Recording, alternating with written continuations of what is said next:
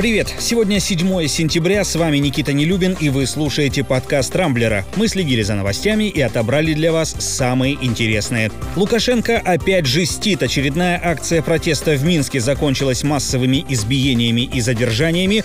Крепкий орешек или чокнутый в соцсетях обсуждают компромат, слитый белорусскими спецслужбами, шутка за 300 от Марии Захаровой за дело президента Сербии.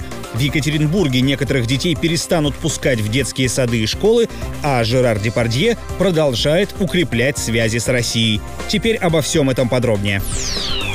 События в Беларуси продолжают оставаться, пожалуй, главной новостной повесткой последнего месяца. Накануне в Минске и других городах республики состоялась очередная массовая акция под названием «Марш единства». Как и в прошлые разы, на улицы белорусских городов вышли десятки тысяч людей, требующих отставки Александра Лукашенко и проведения новых выборов. Однако, судя по всему, опальный президент продолжает придерживаться силовой тактики. Бойцы ОМОНа нападали на мирных людей и задерживали. Кроме того, на улицах Минска были замечены титушки, или, как их называют в Беларуси, тихари. Спортивного вида молодые люди, в основном в балаклавах, которые пытались спровоцировать беспорядки, а некоторые на пару с силовиками избивали протестующих дубинками.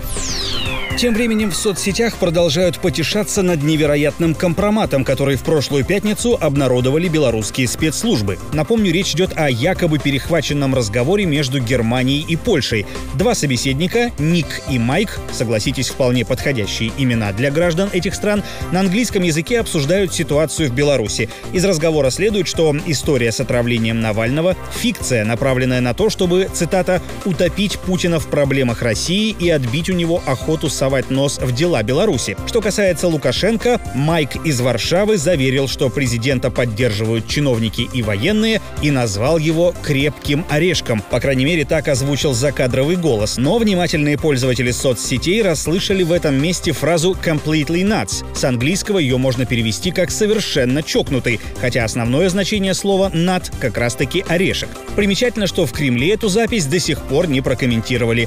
Видимо, никак не могут отсмеяться. Thank you. Еще одной из самых обсуждаемых среди пользователей Рамблера стала новость о неудачной шутке официального представителя российского МИД Марии Захаровой, которая теперь может изрядно подпортить отношения России и Сербии. На своей странице в Facebook дипломат разместила фотографию, сделанную во время визита сербского лидера Александра Вучича в США. На снимке он сидит на стуле напротив Дональда Трампа. И все бы ничего. Но ниже Захарова прикрепила кадр из фильма «Основной инстинкт» со знаменитой сценой «Нога ногу» и подписала «Если вас позвали в Белый дом, а стул поставили так, будто вы на допросе, садитесь как на фото номер два, кем бы вы ни были». Просто поверьте. Конец цитаты. Откуда у Захаровой такая осведомленность в этом деле осталась загадкой, но другой, гораздо более серьезный вопрос, о чем думал официальный представитель МИДа, делая подобный выпад в адрес единственной страны, которая не ввела санкции против России и отказалась вступать в НАТО. Более того, в ходе визита Вучич не стал подписывать соглашение о покупке у США сжиженного газа. Сейчас Сербия закупает его у России.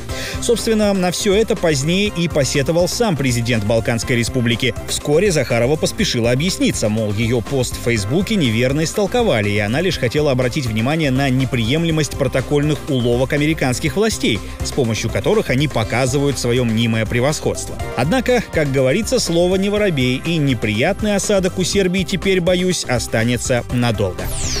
С этого дня детские сады и школы Екатеринбурга не будут пускать детей, чьи родители прибыли из-за границы и не сдали тест на коронавирус. Понадобится специальная справка. Отмечу, что многие общеобразовательные учреждения в уральской столице в первую же неделю нового учебного года перешли на удаленный формат обучения.